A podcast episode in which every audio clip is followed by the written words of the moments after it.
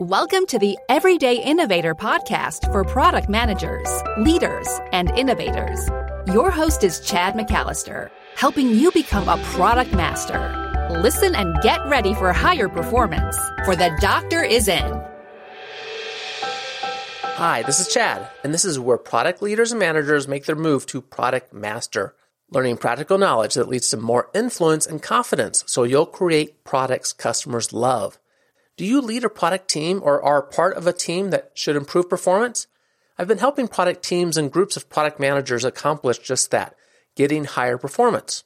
When I ask them why they need to improve performance, I typically hear one of four answers, with the most common being to create more of a customer focus. I wanted to find out what other product VPs and directors would say that I haven't worked with, so I contacted several and received answers from 91 product leaders. You'll find the results are not only interesting, but also valuable as you'll hear how other product professionals think about improving their teams and what is most important to your performance. For example, should you focus on revenue or customer value? To help me share the information, I am joined by our guest from episode 174, Colleen Knuff, a senior director of product management. But this time she's interviewing me, taking the role of host. In addition to the reasons product leaders give for improving team performance, we also discussed why this podcast is named The Everyday Innovator, where I develop my passion for helping product managers and teams improve their performance, and the value of personality assessments. You'll want to see the show notes for this episode as they will detail the product VP's answers to my question about team performance. You'll find those notes at theeverydayinnovator.com slash 206. I hope you enjoyed the discussion and special episode about team performance. Well, good morning, Chad. Good morning, Colleen. I have listened to your podcast for a very long time. Uh, I think I've, well, I, maybe I might be one of the only people who's listened to all the episodes you've recorded over the last three years. Thank you so much. You're welcome. I enjoy them. Uh, there are two topics that you rarely talk about, and I wanted to know more about them. And I suspect we have a lot of other listeners that do too. So the first question I had was why did you name the podcast The Everyday Innovator? The Everyday Innovator. So I think there's a bunch of us that are wired in a way that wants to look at problems and create solutions for them. And usually these are in the form of a product or a service, a tangible product and tangible service. And I've been asking product managers for a few years how they got into product management. And, and this kind of goes into the answer. So, so let me ask you, if you think back to what you're doing before, what was the reason that you became a product manager? Curiosity um, and by accident, meaning that I, I, so I work for a software company and I started in on the the training and implementation side, and I just kept bugging the development team, like, what about this and what about this and what if it looked like this? And why were you doing that? Because I wanted to help solve the customer's problems, right? And I wanted, I, I could see a need, and it wasn't being met, right? Uh, and I, you know, and I wouldn't have framed it quite that way at that point in time, but that's that's exactly what was. Yeah, and nor would I have framed it similar either. But yeah, a lot of us stumble into accidentally. Right now, it's, it's yeah. some people are more purposeful about it. But for you and me, we both were accidental product managers. But the two common reasons that come up to that question about why did you do it, right? The, the path is always different.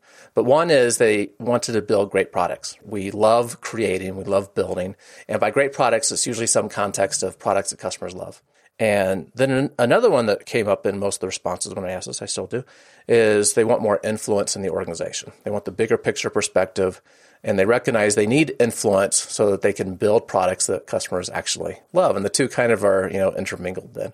So to me, that, that kind of sums up these people, the everyday innovator, we're the ones that see problems and go, you know, I think I could do that better. I, I think I could could create more value for customers by doing it that differently.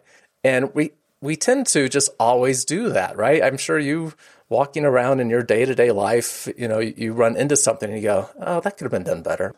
I think that's what everyday innovators are really about is we look at the world in a way that says we can solve those problems, we can add value, we can do a better job, and we just love creating things. That's everyday innovators. If, if I was smart about SEO, I would have called it something else about product management. It's the Everyday Innovator podcast because it resonated with me and some other people. Well, and it, and it comes up quite often if you're looking for product management podcasts. So I think you've overcome that barrier of uh, search engine optimization. That's good. Um, and the second question was you hardly ever talk about your story. So, how did you become so passionate about product management and leadership?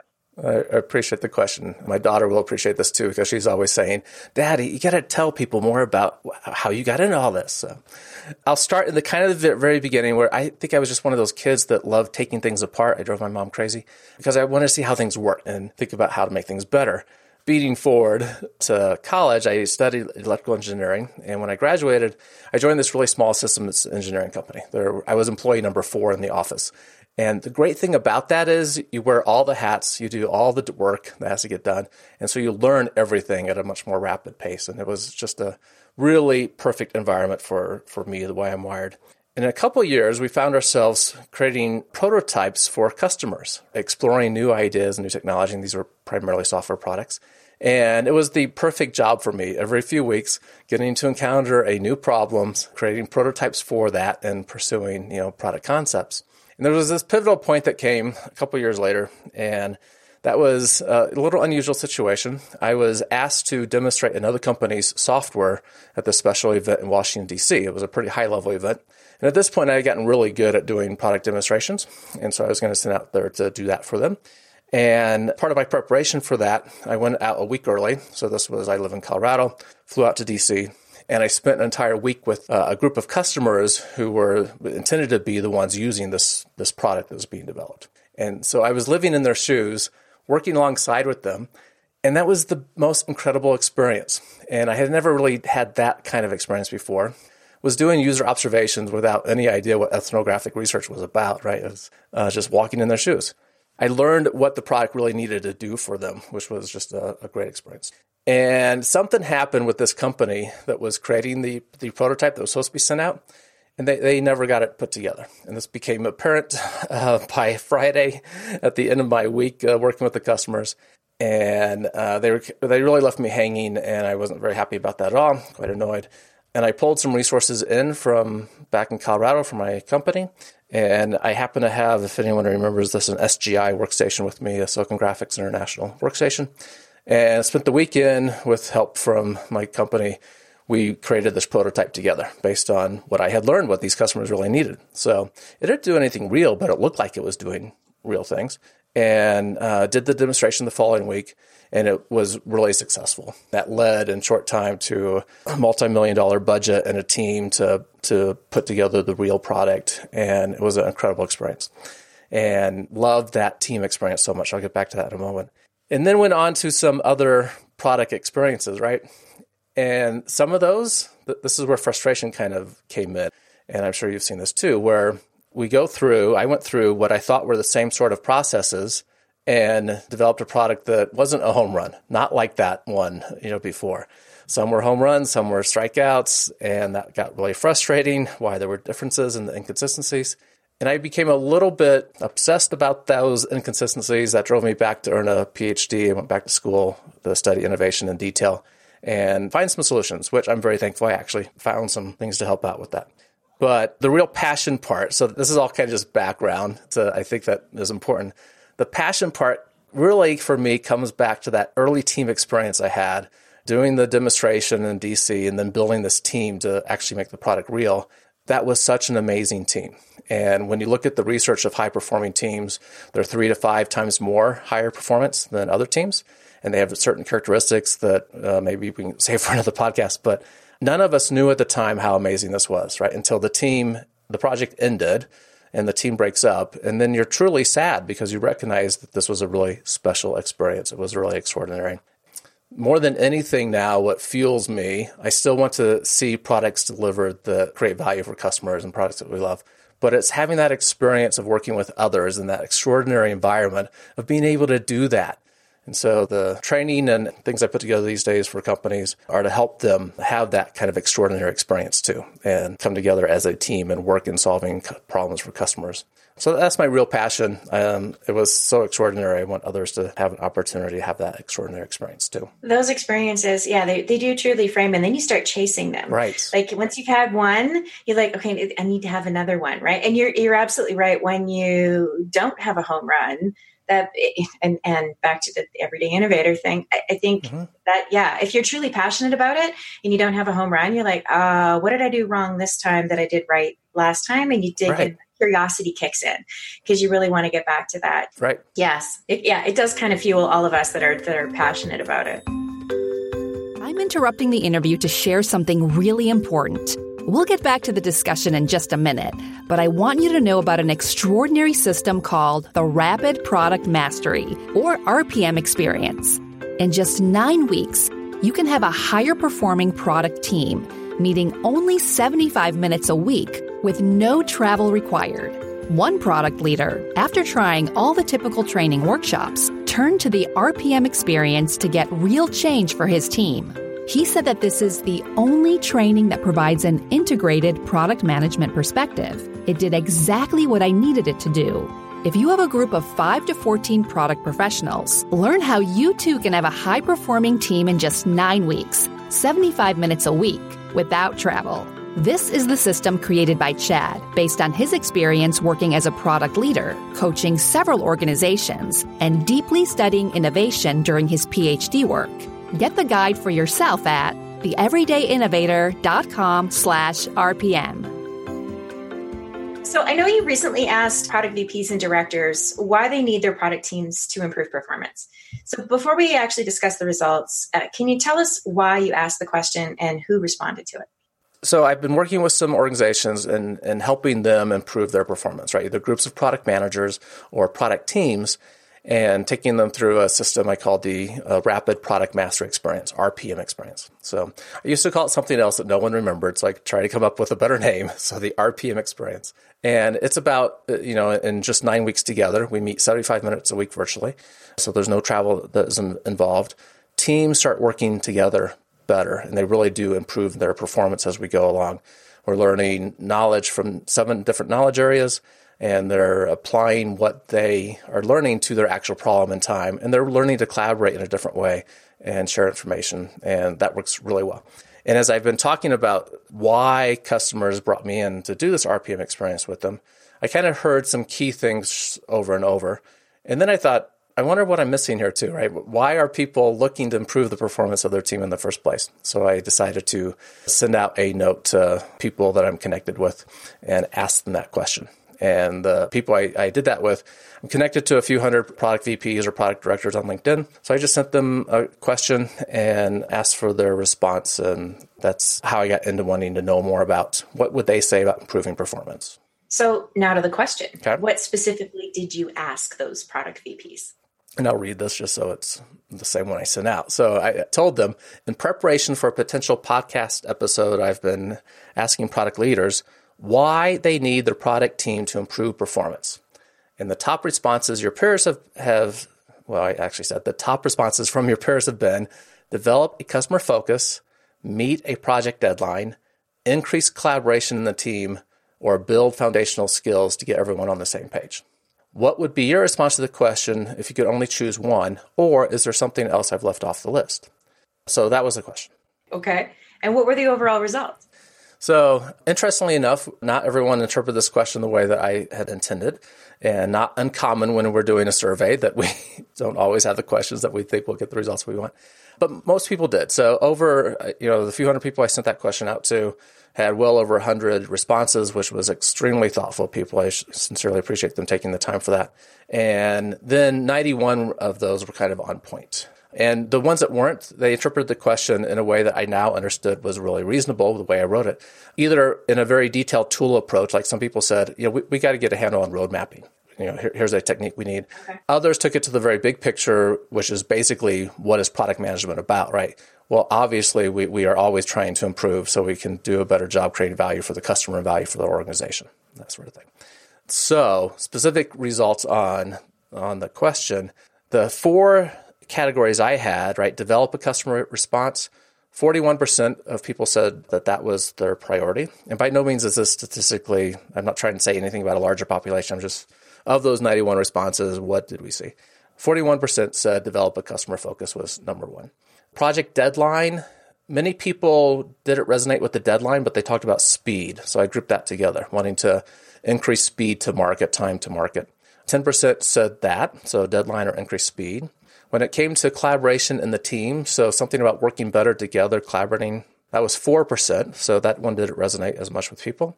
And then build foundational skills to get everyone on the same page was 14%. So, of the four responses that I put in the question, and those were just ones that I hear most often from people, the developed customer focus was, you know, the overwhelming leader, right, at, at 41%. People resonated with that. And then there were a few others. So, a couple of people said all of those are important. And one person added speed also. All of those, but also we care about time to market. And then someone said all of those are equally important. And you also have to have vision, creating, casting a vision for where the product is going. I could break these up in different ways, but a couple people said that customer focus is really important as long as you also have vision. So I thought that was useful. And this is one I want to ask people about more frequently because I think even though only a couple people answered this way, I think it's a really profoundly profound answer. And they said that it really has to do about why. Why are we doing what we're doing? And that came up for me. This is a quick aside, this RPM experience thing I've been doing it for Praxair for five years now in some form for them to help them onboard their new product managers. So each year when they have new product managers that they typically move over in their group, they move over from their R&D group into product management and we help them understand what product management is about. And over time, they've recognized that the biggest benefit of that is we understand why we're doing what we're doing. You know, not just what the process is, but why we have that process.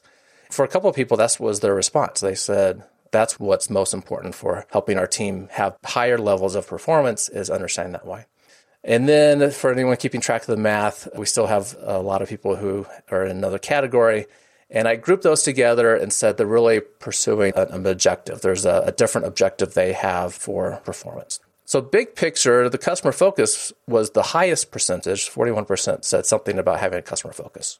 So let's actually talk through each of these categories. Okay. And, and what about let's, let's start actually with customers being the reason that they need their product teams to improve performance. What did what did they say about that? Okay. And personally, I was happy to see this one because that's my, my perspective. That's what we're about as product managers, as everyday innovators, is to create products that customers love. So seeing that customer focus was really helpful. So some verbatim things they shared a deep understanding of the core customer problem you're solving with a particular feature, get maximum value to customers over and over again. So it's repeatable.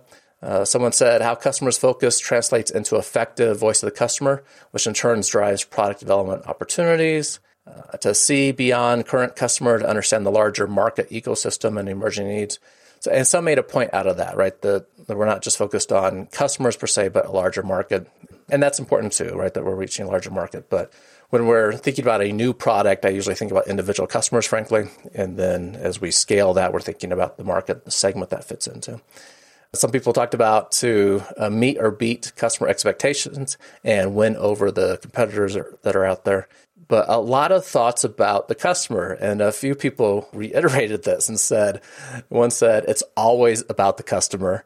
Another one said, being customer focused is always number one. So letting the customer drive what we're doing in product management. And I think those of us that are in the field, we recognize that we're not just responding to what they say they want.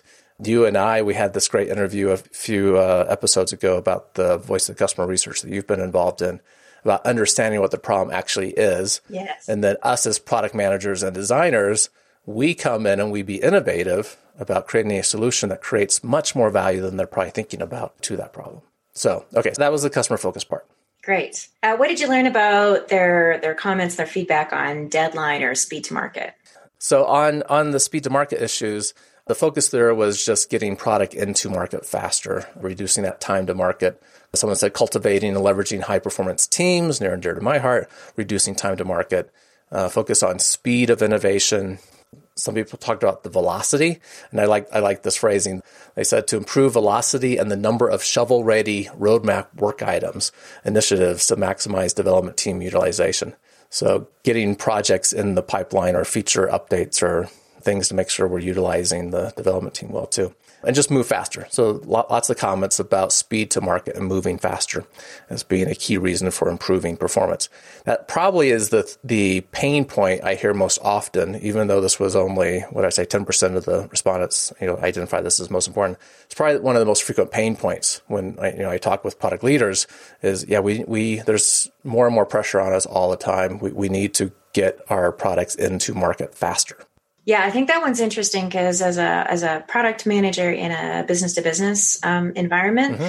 that's probably one of the one of the most common themes that we're hearing about in the B two B market is getting uh, getting product or product updates to market faster okay. because I think people, you know, as technologies evolve, people start to merge their uh, their expectations around consumer based products and how quickly those change, and and the business products that they that they use at the same time. Mm-hmm. So for me that would be we're always focused on the customer but this new thing that we're trying to uh, to trying to figure out is what's an appropriate speed to market? Because some customers don't want change all the time and then other right want it or they want to keep current right? And they have these expectations well if my you know if the ios my phone changed like you know every you know other month why can't my business software be doing the same thing? So right. th- that's that's interesting.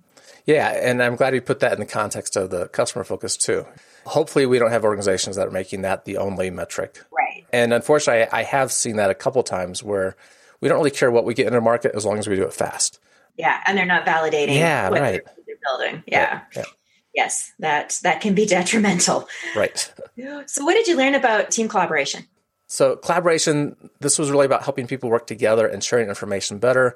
Someone said increasing communication across the organization and beyond. So extending what we know from product to rest of the organization.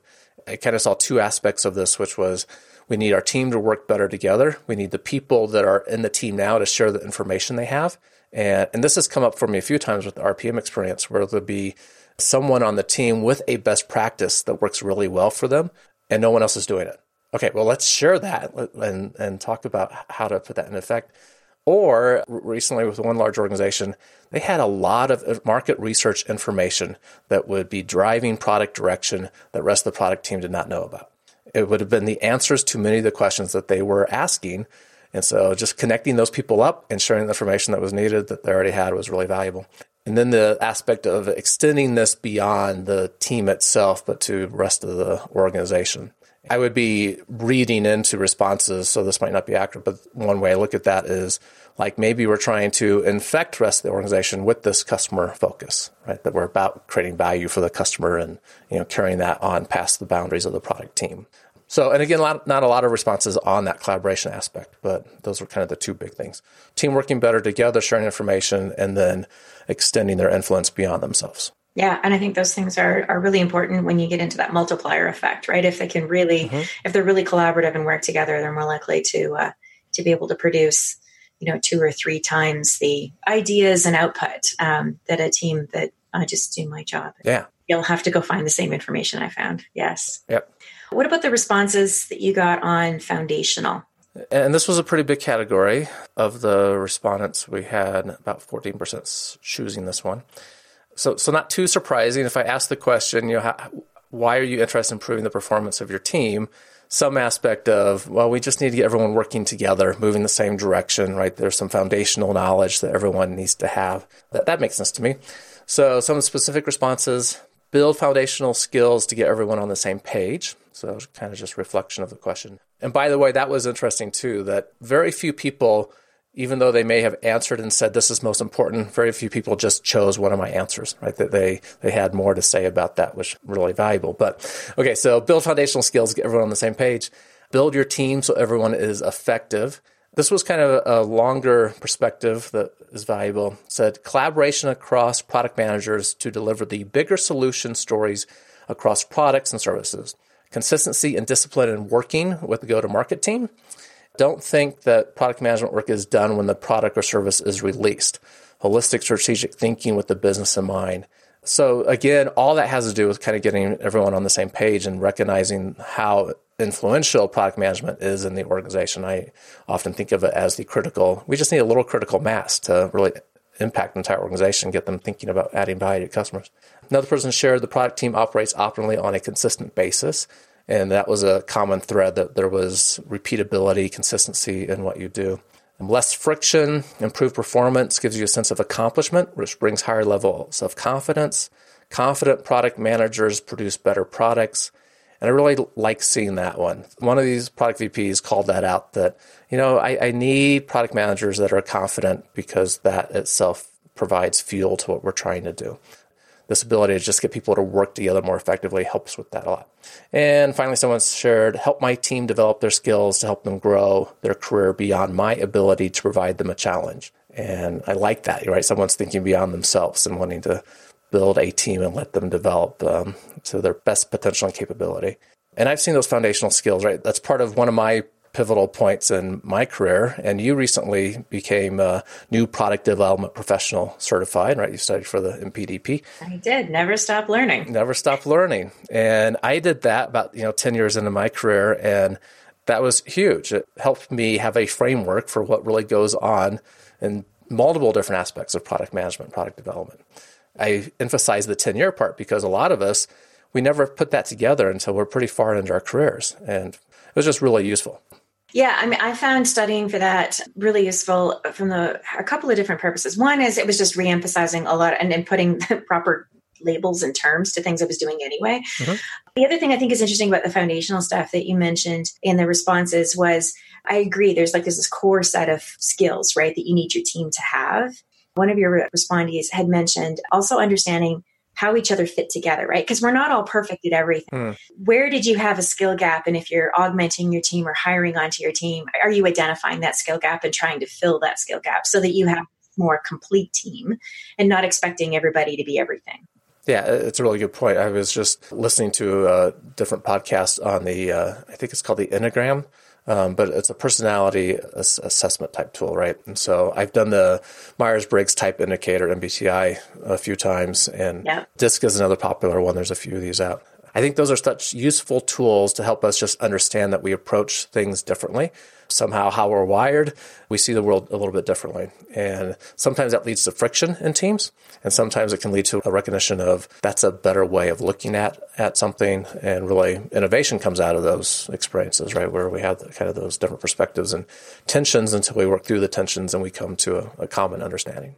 Yeah, I did. I did Myers Briggs very early in my career. I was uh, I was, was working for a consulting company at the time, uh-huh. and they were trying to put together uh, pitch teams. And so, what they were doing with uh, a bunch of the new recruits that they brought in, I was one of them, is they made us do the Myers Briggs uh-huh. assessment, and then they were explaining to, okay, so who are you? Like, you know, which which four letters, you know, are you? Uh, so what they would do is they would explain kind of what that meant. So they went around the room. Okay, uh-huh. so these are your letters, and then explain to the rest of the room. That's so this this is why you know Colleen's good at this thing, and you'd get to hear what everybody was good at. And then what they made you do is they paired you up with your complete opposite, and they were okay. Now figure out how to work together. Why do why should you value each other? Right. And that was really eye opening for me because I was like, oh yeah, I'm really good. I can I can get up in front of a large group of people and talk. I can pitch an idea. I can be passionate about it. I got the big picture all under control. I'm not so good with the details. uh, you know, I've gotten better over time because I've I've developed that skill set. But sure, you know, my complete opposite was really good at the details. And I need, you know, and, and I needed him because he was going to identify all the things that I was going to create the pitch around. Right. And you know, prior to that, it was like, well, he's really quiet. He just seems to be heads down. He doesn't really talk much. And, you know, like, why do I have to work with him? Right. That's not who I would naturally gravitate to. Right. And that was really uh, eye opening for me. And that's something that I have continued to seek out through the rest of my career. Uh-huh. Like, who is that detail oriented person? Because I want them on my team because they're going to make me better at my job. Exactly so I've done that same sort of you know concept within my team. So mm-hmm. again, I, you're really good at this, and here's your complete opposite. So when you're ready to go guns ablazing out the door with this great new idea, why don't you have a conversation with this other person first? And, because they're going to ask a lot of questions, right? Um, so you know the person who keeps asking all those detailed questions, you no longer perceive them to be annoying, but rather they're. And isn't that exactly it? You know, yes, they, you know they're not annoying anymore. They're helping you refine your idea. yeah, and I've done the same thing uh, for team building activities as you just described, because it is so valuable. So that we change from this person really annoys me to oh, I understand how this person helps me think better about what we need to get done. It brings a team together. Right, and you can watch teams evolve over time to where they actually go seek out that person and go, exactly. Okay, here's what I'm thinking. What am I not thinking about? Right. Yeah, and that is part of foundational skills. It's helping everyone get on the same page moving forward together. Yeah. Good. So one of my favorite questions is always why. So so you had some respondents who said, you know, why was the was the category of response. So what what did you learn about the why? Yeah, and I guess I teed this up a little bit earlier, but only two people addressed this, but I thought it was such an important thing to address. So, verbatim, someone said, understand the why, why we do things the way we do them. And that notion, I think it takes what we do as professionals to the next level. And back to my experience with Praxair that they recognized over time, we have a process. Um, we have a process for product development, product management. It was developed 20 some plus years ago. All the people involved in that process aren't here anymore. And we go through and we do things. You know, I've done some work with Motorola. They have had different versions of the stage gate process, you know, with different numbers of stages. And same sort of thing. It's like, why do we have the stages we have? The understanding the bigger why, which I would always frame in terms of the customer. So I'm in good company with the 41% of people that said customers the focus. But, you know, why do we go through the steps that we do, the processes that we do in creating products and understanding them more deeply to know, okay, there's a, a step that we left out last time because we didn't need it. But this time the default becomes we'll leave it out again this time because we did last time, as opposed to, oh, well, why did we leave it out? Do we need it this time? Or why are we doing that step? Because it doesn't apply to what we're doing now. And just really, uh, you've heard me say this all, since you listen to the podcast all the time, moving towards product mastery, right? This notion of having a deeper understanding of not just what the process is that we should be doing, but why we actually do those things. Yeah, I think that I think there's there's two whys that, that I always think are important. So why am I building the product I'm building? You know, what, mm-hmm. what is that vision? You mentioned vision earlier on when you were uh, introducing the categories, and and why am I following this process? I think that's really important too with your product teams. Is you know why do we build the product we build uh, from the customer's perspective? Like what what what massive problem are we solving mm-hmm. for this customer? To this market. And then the second piece of it is why do we follow the process that we follow? What what you know what benefits and gains do we get out of this process right. that help us achieve the bigger why? Yeah, and that's exactly it. it. Sums up the responses and what what we've both seen too. Yeah. Good. So I guess that leaves one last category that you mentioned, which was objective. So what were the responses related to a specific objective? Yeah, because all the other ones I talked about before, you know, some versions of that, like everyone's saying, all those are important. And then several people identified a specific metric or uh, what I just would call an objective. And many of those dealt with revenue directly or return on investment, which is an expression of revenue, specifically to drive revenue. Uh, revenue is the most important thing, increasing revenue streams. I wasn't quite sure where to put this one. Someone said build great products, which in, in itself is an objective and it was aligned with a few others. It also goes back to, for my way of thinking, customers focus, right? The, the, we focus on the customer, we'll build great products. But they had that option to say that customer was, was most important. So they, they took this building great products as a little bit differently. And I'm sure everyone listening probably has, you know, some other connotations of that as well. Achieve better business outcomes. Someone shared a specific metric, says we have a single metric driving everything this year which is active users minus adoption. So what they're focused on this year. And there are things that make sense at different stages of your product's lifecycle. That clearly is where they are right now. That's the one that's driving their business. To build the best best product in the market, to excel in the field you've chosen, to make it your own. Some people talked about quality and market performance. Some people talked about competitive advantage, gaining that.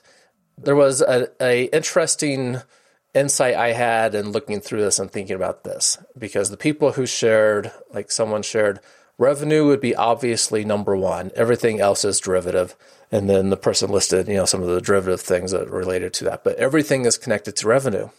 As I looked through this list, and I recognized in in thinking about these people that responded with revenue is number one, that's not the right place for me to work. Right. If I'm looking at the right culture for me, if I go back, you know, stop helping companies and go back to a, the regular job, so to speak, um, it would have to be one that says the customer's job one. Now, of course, you and I, I think we're both wired the same way in that regard. You and I recognize that's going to lead to the best revenue potential for our organization. We want to create value for the organization and also for the customer, but it changes how I think about things. And I would just feel stifled in an organization that said, every week the metric was how are you doing on revenue? How are you doing on revenue? Versus how are you doing on customers' expectations, customer experience, customer value? It's just be very different. So uh, all these objectives really got down to, you know, here's a metric that we're trying to reach in some sense or another. and a lot of things about revenue, about beating the competitors, some notion of return on investment. Yeah, I would agree that if you're totally focused on the revenue, you probably start to lose sight of why you're building the product in the first place. Because the, the, reason you're building the product in the first place is it shouldn't be revenue. Revenue should be a byproduct of you know meeting that customer need. Because I think it comes down to that carrot and a stick thing, right? So right. if I if I'm providing value, that's the carrot, right? People will come to me because they can see that I you know that we're providing value.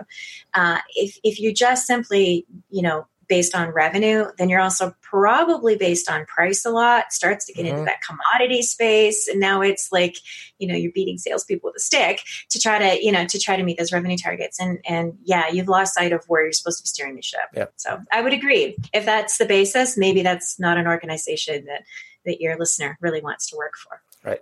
We're everyday innovators. Exactly. Yes, because yeah, your curiosity quotient will will be quite you know quite low in those kinds of or, or or pushed down quite low. Yep. So as always, um, you ask your interviewees for an innovation quote. So, uh, which is probably one of my favorite parts of each individual podcast. So, what innovation quote do you have to share with us, and why did you choose that one? So I had to go find a new one because I hear a lot of quotes and I love quotes. And I, for my own curiosity, I wanted to discover something new for whatever reason, as I was thinking about this, I was reflecting on Steve Jobs and Bill Gates. And you know they they were the frenemies, right? They grew up at the same time frame. They're just a year apart in age. They became friends, and they were also rivals of these competing empires at times. And I saw a year after Jobs died, Gates gave an interview. He was reflecting back on Jobs' death, and in this interview, he said, "It reminds you that you've got to pick important stuff because you only have a limited time." Maybe that's just been on my mind lately about how I use my time. And I have been getting more connected to, I'm really passionate about helping teams improve, helping product managers improve. And I just love seeing that happen. And, you know, this, we only have limited time. You have to pick important stuff. What important stuff are you picking, right? When you get out of bed in the morning, are you energized for what's in your future that day?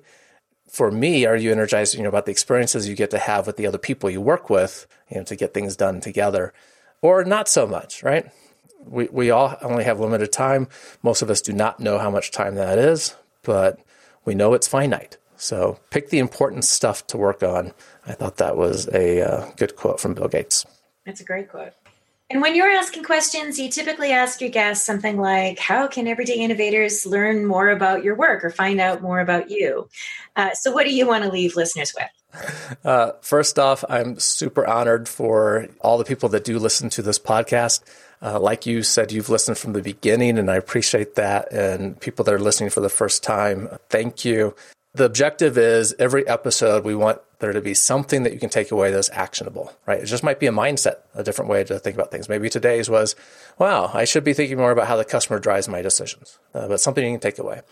I also, as I've shared, I want you to have great product teams and be part of a powerful product management group, right? And, a, and these wonderful experiences that we can have that you've had some of those too, these high performing teams that are just they're extraordinary. They, they feel magical in a way of what we can accomplish together. And that was what came about as the RPM experience, helping teams to be able to do that, helping product management groups do that. So anyone that wants to learn more about that, you just go to the everydayinnovator.com uh, slash RPM. So everydayinnovator.com slash RPM. And You can find out more information. Well, thanks, Chad, for filling us in on all these great survey results that you got back when you asked the question about what uh, what VPs were looking to do to increase team performance. I, I got a lot out of it, and I'm sure the listeners will as well. And thanks for interviewing me. It was a great pleasure, as always, to talk with you again, Colleen. Thanks. Thanks again for listening to The Everyday Innovator, where product leaders and managers make their move to become product masters, learning practical knowledge that leads to more influence and confidence so you'll create products customers love. Find the written notes of the discussion at theeverydayinnovator.com slash 206. Keep innovating. Thank you for listening to The Everyday Innovator, which teaches product managers to become product masters. For more resources, please visit theeverydayinnovator.com.